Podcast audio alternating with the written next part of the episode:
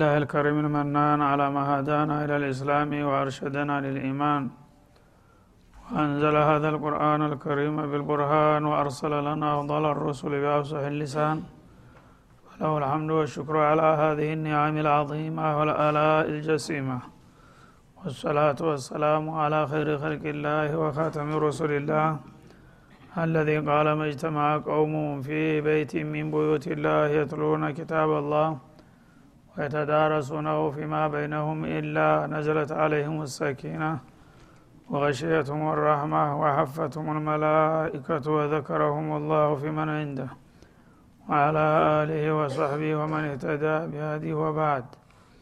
فقد وقفنا في درس أمس عند قوله جل وعلا من سورة المائدة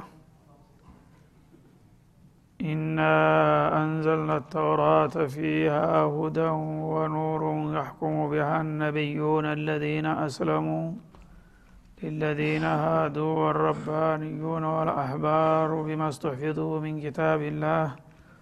الآية أربعة وأربعين فلنبدأ من هنا. أعوذ بالله من الشيطان الرجيم.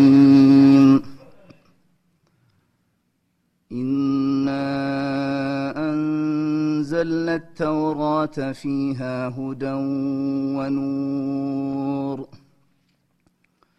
يحكم بها النبيون الذين أسلموا للذين هادوا والربانيون والأحبار بما استحفظوا بما استحفظوا من كتاب الله وكانوا عليه شهداء. فلا تخشوا الناس واخشوني ولا تشتروا بآياتي ثمنا قليلا. ومن لم يحكم بما أنزل الله فأولئك هم الكافرون. وكتبنا عليهم فيها أن النفس بالنفس والعين بالعين والأنف بالأنف والأذن بالأذن والأذن بالأذن والسن بالسن والجروح قصاص فمن تصدق به فهو كفارة له ومن لم يحكم بما أنزل الله فأولئك هم الظالمون. وقفينا على آثارهم بعيسى بن مريم مصدقا لما بين يديه من التوراة وآتيناه الإنجيل فيه هدى ونور ومصدقا ونور ومصدقا لما بين يديه من التوراة وهدى وموعظة للمتقين. وليحكم أهل الإنجيل بما أنزل الله فيه. ومن لم يحكم بما انزل الله فاولئك هم الفاسقون وانزلنا اليك الكتاب بالحق مصدقا لما بين يديه من الكتاب ومهيمنا عليه فاحكم بينهم بما أنزل الله. ولا تتبع أهواءهم عما جاءك من الحق.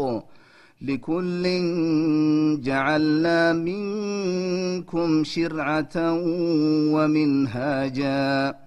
ولو شاء الله لجعلكم امه واحدة ولكن ليبلوكم فيما اتاكم فاستبقوا الخيرات إلى الله مرجعكم جميعا فينبئكم بما كنتم فيه تختلفون. وأن احكم بينهم بما أنزل الله ولا تتبع أهواءهم ولا تتبع أهواءهم واحذرهم أن يفتنوك عن بعض ما أنزل الله إليك عن بعض ما أنزل الله إليك. وأن احكم بينهم بما أنزل الله ولا تتبع أهواءهم واحذرهم أن يفتنوك واحذرهم أن يفتنوك عن بعض ما أنزل الله إليك فإن تولوا فاعلم أنما يريد الله أن يصيبهم ببعض ذنوبهم وإن كثيرا من الناس لفاسقون أفحكم الجاهلية يبغون ومن أحسن من الله حكما لقوم يوقنون يا أيها الذين آمنوا لا تتخذوا اليهود والنصارى أولياء بعضهم أولياء بعض ومن يتولهم منكم فإنه منهم إن الله لا يهدي القوم الظالمين فترى الذين في قلوبهم مرض يسارعون فيهم فترى الذين في قلوبهم مرض يسارعون فيهم يقولون نخشى أن تصيبنا دائرة. فعسى الله أن يأتي بالفتح أو أمر من عنده فيصبحوا فيصبحوا على ما أسروا في أنفسهم نادمين أعوذ بالله السميع العليم من الشيطان الرجيم ቀደም ሲል እየቀጠለ የመጣው የይሁዶች ቂሷ ከነቢዩ ጋር አለ ሰላቱ ወሰላም ያደረጉት የነበረውን አተካራ በመግለጥና በማጋለጥ ተንኮላቸውን እነሱ ራሳቸውን ቢያወድሱና ቢቀድሱ እንኳን በአላህ ዘንድ ከእምነት ውጭ እንደሆኑ መርዶውን ነግሮ ነበረ የቆም ነው ወማ ኡላኢከ ቢልሙእሚኒን።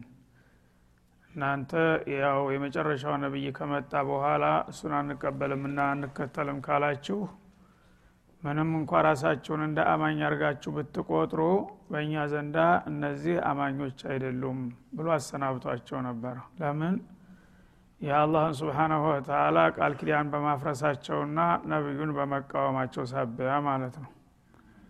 ስለዚህ በማንኛውም ጊዜ በየትኛውም ሀገር ነቢዩ መሐመድ አለ ሰላቱ ወሰላም ተልከው ከመጡ በኋላ እሳቸውን ሳይቀበልና ሳይከተል ሃይማኖት አለኝና ዲናለሁ ማለት ዘበት መሆኑን ነው ያረጋገጠው በዚህና በሌሎችም ተመሳሳይ አንቀጾች።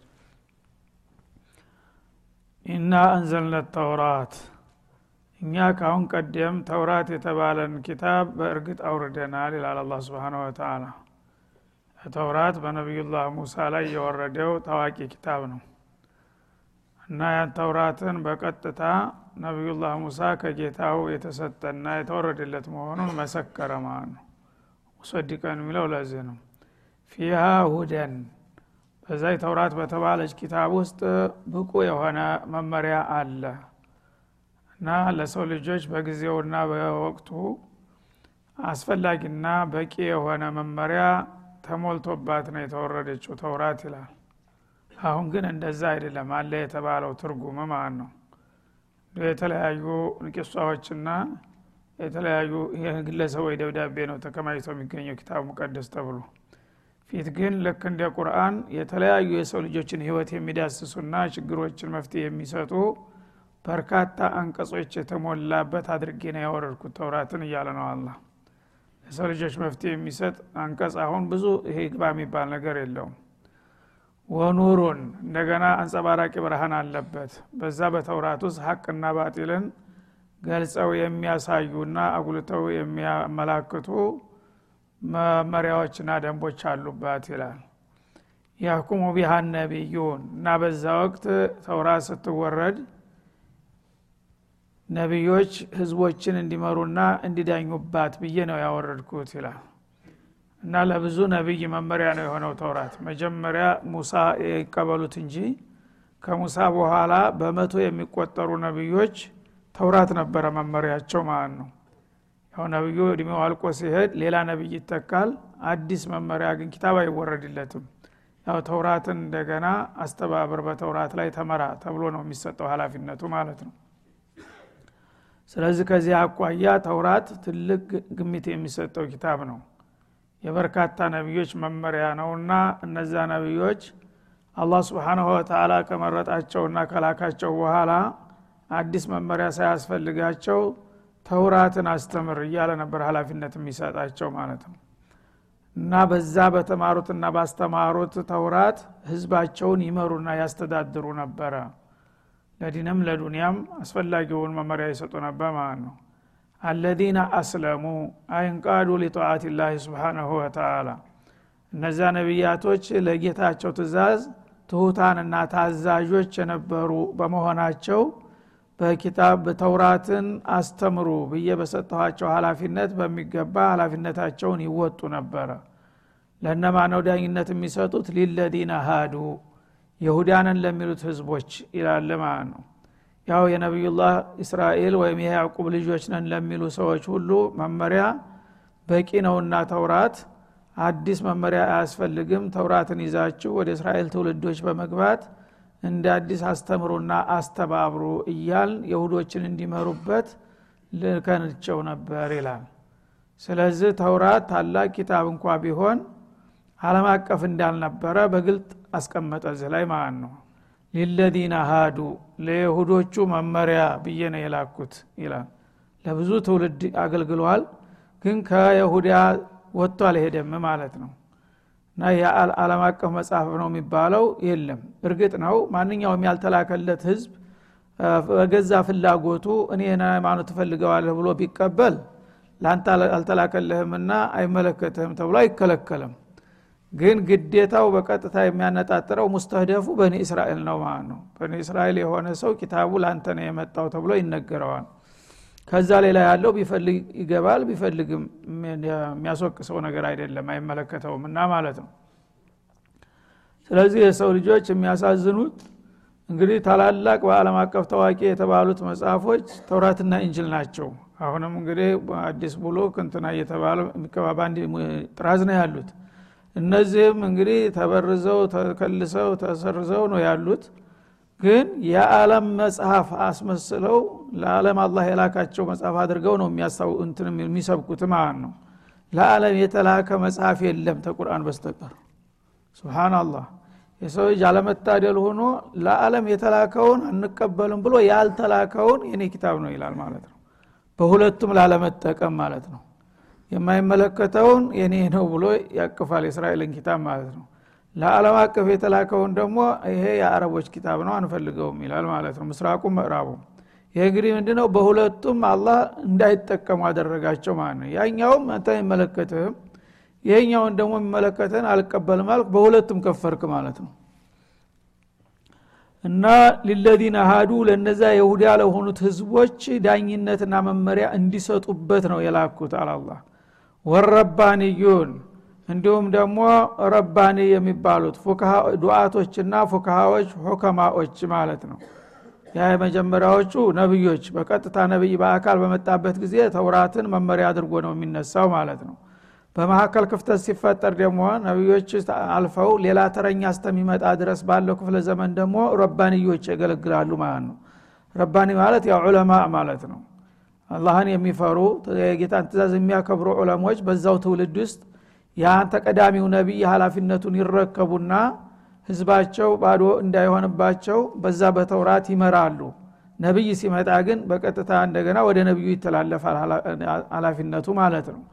ወልአህባሩ ሊቃውንቶች ወይም ባህታውያን ሊቃውንቶች ወይም ባባሳት እንደማለት ነው። ከፍተኛ ማዕረግ ላይ ያሉት አህባር ይባላሉ መለስተኛ ላይ ያሉት ረባኒ ይባላሉ። ዑለማዎች ዱዓቶች ረባንዮች በሚለው ውስጥ ይገባሉ ማለት ነው። አህባር ማለት ደግሞ ቁንጮ ላይ ያሉት በክርስትና ለምሳሌ በአባሳት የሚባሉት በይሁዳ ደግሞ ካካማት ይባላሉ ማለት ነው። በዛ ደረጃ ያሉት ሰዎች ሁሉ እየተቀባበሉ በተውራት የእስራኤልን ህዝብ እንዲመሩ አድርገን ልከንላቸዋል ይላል ማለት ነው።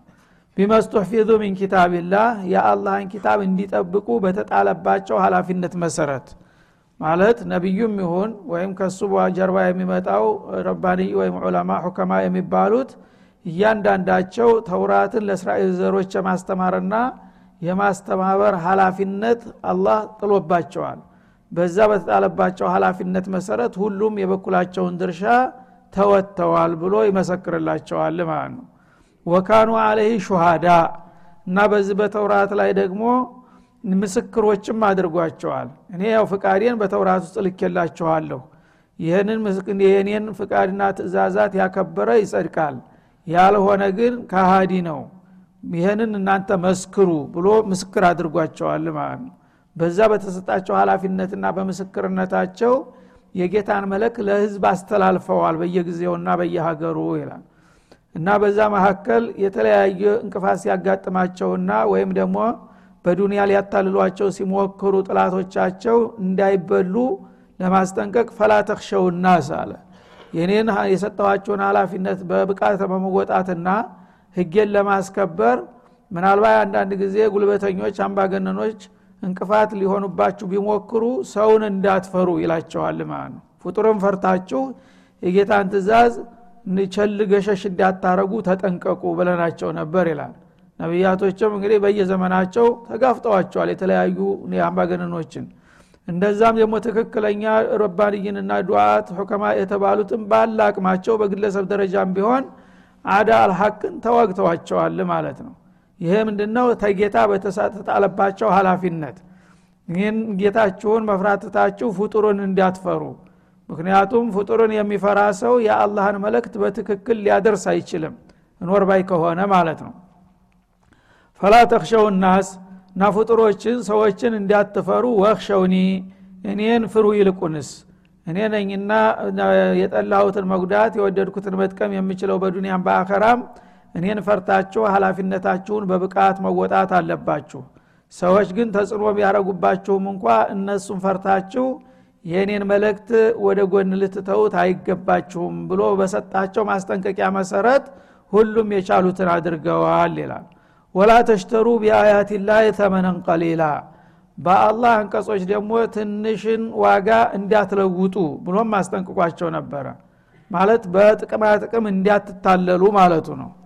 እነዚህ እንግዲህ ባለስልጣናትና በጊዜው ያው በኩፍር ላይ የሚጓዙ ኃይሎች እንዲህ አይነት ተቃዋሚ ሲመጣባቸው ዝም አይሉም። በተለያየ ስልት ያዋክባሉ ማለት ነው።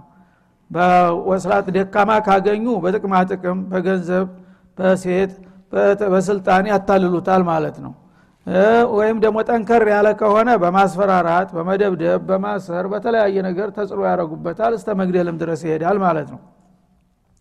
ስለዚህ በማንኛውም መልክ የኔ ጥላቶች እናንተን ተጽዕኖ ሊያረጉባችሁና ተተልኳችሁ ውጭ ሊያረጓችሁ ቢሞክሩ ፍጡርን ፈርታችሁ የኔን የፈጣሪያችሁን አላፊነት እንዳታጓድሉ ተጠንቀቁ ወይም ደግሞ በጥቅም ሊያታልሏችሁም ከመከሯችሁ ለጊዜያዊ ጥቅም ብላችሁ የኔን አያት የኔን መመሪያ እንዳትሸጡ ታደራችሁን ተብለዋለ ይላል።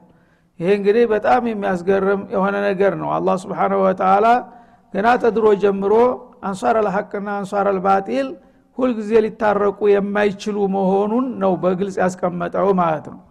ያው በትግልህ መጠን ነው ውጤት የምታመጣው ማለት ነው። በቀላሉ ገሸሽ የምትል ከወንክ የሚያታልልህም የሚያባብልህም የሚያስፈራራህም የሚያሸብርህም አታጣም ማለት ነው። ያንን ፈርተህ እኔ ምን አጨቃጨቀኝ? መኖር አለብኝ ታልክ? ከኔ ጋራ ያለህ አላቃ ያልቅለታል። አይ እኔ የጌታ የሰጠኝን ሀላፊነት መወጣት አለብኝ አስፈላጊው ምስዋት ከፍላለሁ ታልክ ደግሞ በእኔ ዘንዳ ቦታ ይኖርሃልና ምርጫው የራስህ ነው ማለቱ ነው። እና ለትንሽ ዋጋ እንዲያትሸጡት የኔን አደራ። የሃይማኖትን ሀላፊነት ለተለያዩ ጥቅሞች ብላችሁ እንዳትሸጡት ይላል ማለት ነው። ትንሽ ዋጋ ሲባል ዳጎስ ያለ ጥቅም ከተገኘስ ይፈቀዳል ማለት ነው? ለትንሽ ነው እንጂ ሞቅ ያለማ ከሆነ ችግር የለም ማለት አይመስልም እንዴት ነው? አዎ ዱኒያ የፈለገውን ያህል ብኮን ትንሽ ናት። ስለዚህ ለዱኒያ እንዲያትሸጡት ነው ዋናው ነገር። እና አንድ ሰው በአጋጣሚ ዱኒያ ሙሉ ዳር እስተዳር የመለከ ቢሆን ተዲንህ ተናዙል ሁንና የኔን አባባል ደግፍና ይህን ስልጣኔን ላስረክብህ ግዛቴን በሙሉ አለምን ላስረክብህ ቢል እንኳን እንዳትበገር ነው የሚለው አላ ስብን ወተላ እንኳን ለሌላ ነገር። ስለዚህ ዱኒያ በጥቅሏ ላተዚኑ ዕንደ ላህ ጀናሀ በዑዷ ነው የተባለው በሀዲስ ሰሒህ የአንድ ትንኝ የብናኝ ክንፍ ያህል አትመዝንም አላህ ዘንድ። ስለዚህ እሷ ትንሽ ናት የመጨረሻ። ብናኝ ክንፍ ማትመዝን እዚህ ግባ የምትባል ነገር አይደለችምና እንኳን ተቀንሳና ተቆራርሳ ራሷን ሙሉዋን እንኳ ሊያስረክብህ ቢሞክር እንዳትበገር ብሎ ነው የሚያስጠነቅቀው ማለት ነው። ስለዚህ ነው እንግዲህ አላህ የመረጣቸው ሰዎች የተለያዩ ችግሮች እየደረሱባቸው በቃ ይህን የአላህን አማና ለመወጣት ሲሉ ጥርሳቸውን ነክሰው የሚጋፈጡት በለላቅማቸው ማለት ነው። ሌላው ደግሞ በቀላሉ በእንዲያው በአይነ ጥቅሻ በከንፈር ንቅሻ ግብ ሽቅልሽሽ ይላል በቀላሉ ምን አጋተረኝ ይላል? እንደ ሰዎች መኖር አለብኝ። ወመን ለም ያሕኩም ቢማ አንዘለላህ አለቀጥሎ እንግዲህ አላህ ባወረደው ህግና ደንብ ህዝቦችን ያልመራና ያላስተዳደረ ሰው ለዚህ ድል አብቅቶት ማለት ነው። በሀላፊነት ቦታ ተቀምጠህ ስልጣን ይዘህ ህዝቦችን በጌታቸው መመሪያ ማስተዳደር ነው የሚጠበቅብህ። ምክንያቱም የአላህ አማን አለብህ። በአንተና በህዝቦች መካከል በጌታህና በህዝቦች መካከል አንተ ነህ ጣልቃ የገባኸው ሀላፊነት ከአላህ ተቀብልሃል ህዝቦችንም በጌታቸው መመሪያ ልታስተዳድራቸው ግዴታ ነው። የጌታ የመጣውን መልእክት ደግሞ ማስተላለፍና ማክበርም ሌላው ግዴታ ነው። የህዝቦችም ሀላፊነት የጌታም ሀቅ አለብህ ማለት ነው። ይህንን እንግዲህ ሀቅ ላለመወጣት ወመን ለሚያኩም ስልጣኑን ተተቆናጠትክ በኋላ ለመኖርና ለጊዜያዊ ጥቅም ብለህ ቢማ አንዘለላህ አላህ ባወረደው ያልፈረደና ያላስተዳደረ ከሆነ ፈኡላይከ ሁም ልካፊሩን የዚህ አይነት ኃላፊዎችና ወይም ባለስልጣናት እነዚህ የለየላቸው ካሃዲዎች ናቸው ይላል አላ ስብን ወተላ ምክንያቱም የኸልቅንም የካሊቅንም ሀቅ ያጠፉ በመሆናቸው እና አላህ እንግዲህ ስልጣን ከሰጠህ የፍርሷ መጥቷል እጀ ገብቷል። ካሁን በኋላ እኔ እንግዲህ የፈለገው ይሁን የአላህን አማና መወጣት አለብኝ ሰዎችን በማሳመን በማግባባት ሁኔታውን በማስረዳት ያለ አቅምህን ሁሉ ተጠቅመህ ይሄ የአላህ ፍቃድ ተጥቢቅ እንዲደረግ መጣር አለብህ እስከ መጨረሻው ድረስ ማለት ነው። ያንን ማድረግ ትተህ ግን ለጊዜያዊና ለግላዊ ጥቅም ራስክን ሽጠህ እኔ የአካባቢ ሰዎች ይህን ነገር አልለመዱትም አያውቁትም አይቀበሉኝም እንዲያውም ይሄን ታልኩኝ ሌላ ስም ይሰጡኝና ያባርሩኛል ብሎ ገሸሽ የሚል ከሆነ አለቀለት ወደቀ ማለት ነው የአላህን አማና በላ። ስለዚህ በመሆኑም ተወዲሁ ቁርጡን ወቀው። የዚህ አይነት እድል ሰጥቻቸው ስልጣን ቦታ ላይ ደርሰው በእኔ ፍቃድ ህዝቦችን ያልመሩና ያላስተዳደሩ ሀላፊዎች ፈኡላኢከ ሁም ልካፊሩን እነዚህ የለየላቸው ካሃዲዎች ናቸው ሲል አላህ የራሱን ብያኔ ሰጠ ማለት ነው። ስለዚህ ተክፊርይን ይልሃል ስብናላህ ሙስሊም ነን እያሉ እንደገና የሸሪያ እንትን ተጥቢቅ አይደረግብንም ብለው የሚከራከሩ ሰዎች አሉ ይህን ነገር እኛ እንዳውም አናስበውም አንፈልገውም ይልሃል አፉን ከፍቶ ማለት ነው። ታዲያ ምኑ ላይ ነው አንተ ሙእሚን የሆንከው? በሰይጣንማ መመሪያ ህዝቦችን የሚያምስ መች አታታቃለህ ምድር አንተ ሙእሚን መሆነ የጌታን አላማ ለመወጣት ስትችል ነው እንጂ አለበለዚያ አንተ እኔ ስልጣን ካገኘሁላችሁ ምን ጎደለባችሁ? እኔ ከተመቸኝ ለምን ይርባችኋል? የሚልማ ወትሮስ መቻተን እናቃለን እና የጌታን መመሪያ የሚያስከብር መሆን አለበት ይህንን ሀላፊነት የማትችል ከወቅ መግባት የለብህም መጀመሪያ ነው የሚለው አላ ስብን ወተላ ገብተህ ግን የኔን አደራ ከሸጥክ ያነ አንተ ከካፊሮች ጋር ነው የምትደመረው በማለት ከወዲሁ እንትን ያለ። ይህ የአላህ ፈትዋ ነው የአላህ ብያኔ ነው። በአሁኑ ጊዜ በተለያዩ ሀገሮች እንደምትሰሙት ፍጥጫ አለ። እስላምይም በሚባሉትና በሌላው በአልማንዩ መካከል ማለት ነው። ስለዚህ ስሙ ሙስሊም ነው እነዚህ የተለየ ስም ይሰጣቸውና በጌታ መመሪያ እንሂድ ስላሉ ብቻ በጉድ ይወጣሉ ያብጠለጥሏቸዋል። ስለዚህ የምስራቁንም የምዕራቡንም ድጋፍ ለማገኘት ህዝብን ሽተው እነሱ ለመደሰት እኛ ሙስሊም ነን አንተ የተለየ ሙስሊም ተክፊርይን ይልሃል አፉ ሞልቶ በአለም መስሜዲያ ላይ። ሙስሊም ነኝ እያለ ተጥቢቀ ሸሪያ እናርግ የሚሉትን እናንተ ሙስሊሞችን እንደ ካፊር የምትቆጥሩ ይላል። እነሱ ምን ይቆጥራሉ? ራስ የከፈርከው ራስ ሸርዐኛ አንፈልግም ስትል ከፍረሃል ይኸው አላህ ወመን ለም ያሕኩም ቢማ አንዘለላህ ፈኡላይከ ልካፊሩን እያለ ውሳኔውን የሰጠው አላህ ነው። ሰዎቹ ግን እነሱን ከእስላም እንዳሰናበቷቸው እንዲያባረራቸው አድርገው እንደዚህ እኛን እንደ ሙስሊም የማይቆጥሩ ካፊር ናችሁ የሚሉ ብለው የወነጅሏቸዋል ማለት ነው። አላህ ያለውን ማለት እንኳ ተከለከለ ማለት ነው። አላህ እንዲህ ብሏል የእሱን ሸርዕ ተጥቢቅ ለማድረግ የማይሞክር ሰው አቅቶት አዳቅቶት ከሆነ ችግር የለም የምችለውን አድርጓል። ግን የማይሞክር ከዛም አልፎ የማይከጅልና የማይፈልግ ከሆነ እሺ ምን ይባል? ይህ ሰው ካፊር ካልሆነ ማን ነው ታዲያ ካፊር የሚሆነው? ለምን እንዲህ አላችሁን ብለው ነው እንግዲህ ከ أعداء الله ጋር ሽንጣቸውን ገትረው የሚከራከሩት ማለት ነው። ስለዚህ የአላህን شرع የማይፈልግ ሰው حتى አፍ አውጥቶ እንኳ ባይናገር በስሜቱ እኔ ሸረ ተጥቢቅ መደረግ አልፈልግም የሚል አቋም ያለው ሰው ካፊር ነው። አላህ አረጋግጦበታል ማለት ነው። ይህን የሚባለው ግን ያው የተለያዩ ማብራሪያዎች ያስፈልገዋል በጥቅሉ ሳይሆን ማለት ነው። አንድ ሰው ስልጣን ይዞ ተጥቢቀ ሸሪዓ ለማድረግ ሳይችል የቀረ ሰው ሊኖር ይችላል። ፍላጎቱ ነው ጥረቱ ነው ምኞቱ ነው። ግን አልተሳካለትም። ምን ይሄን ሰውዬ ካፊር አትለውም ማለት ነው። እሱ የሚፈልጋል ይጥራል ይሞክራል ግን የተለያዩ እንቅፋቶች አሉ። እንደምታወት በአሁኑ ጊዜ የተለያየ ፓርቲ የተለያየ አመለካከት ያለው አለ። አንተ እንዳልከው ሊሄድልህ አይችልም ማለት ነው። ግን አንተ ትጥራለህ ትሞክራለህ። ሌሎቹ ግን ያን ነገር የማይቀበሉህ ከሆነ በይና አሽየትን ወዱሃ በአንድ ጊዜ የምፈልገው ነገር ሊመጣልህ አይችልም ማለት ነው። ህዝቡም እንደዛው የተዘበራረቀ ነው። የተለያየ አመለካከት የተለያየ እምነት ስላለው የተወሰነው ቡድን ይሄን ይደግፋል ሌላው ይሄን ይደግፋል።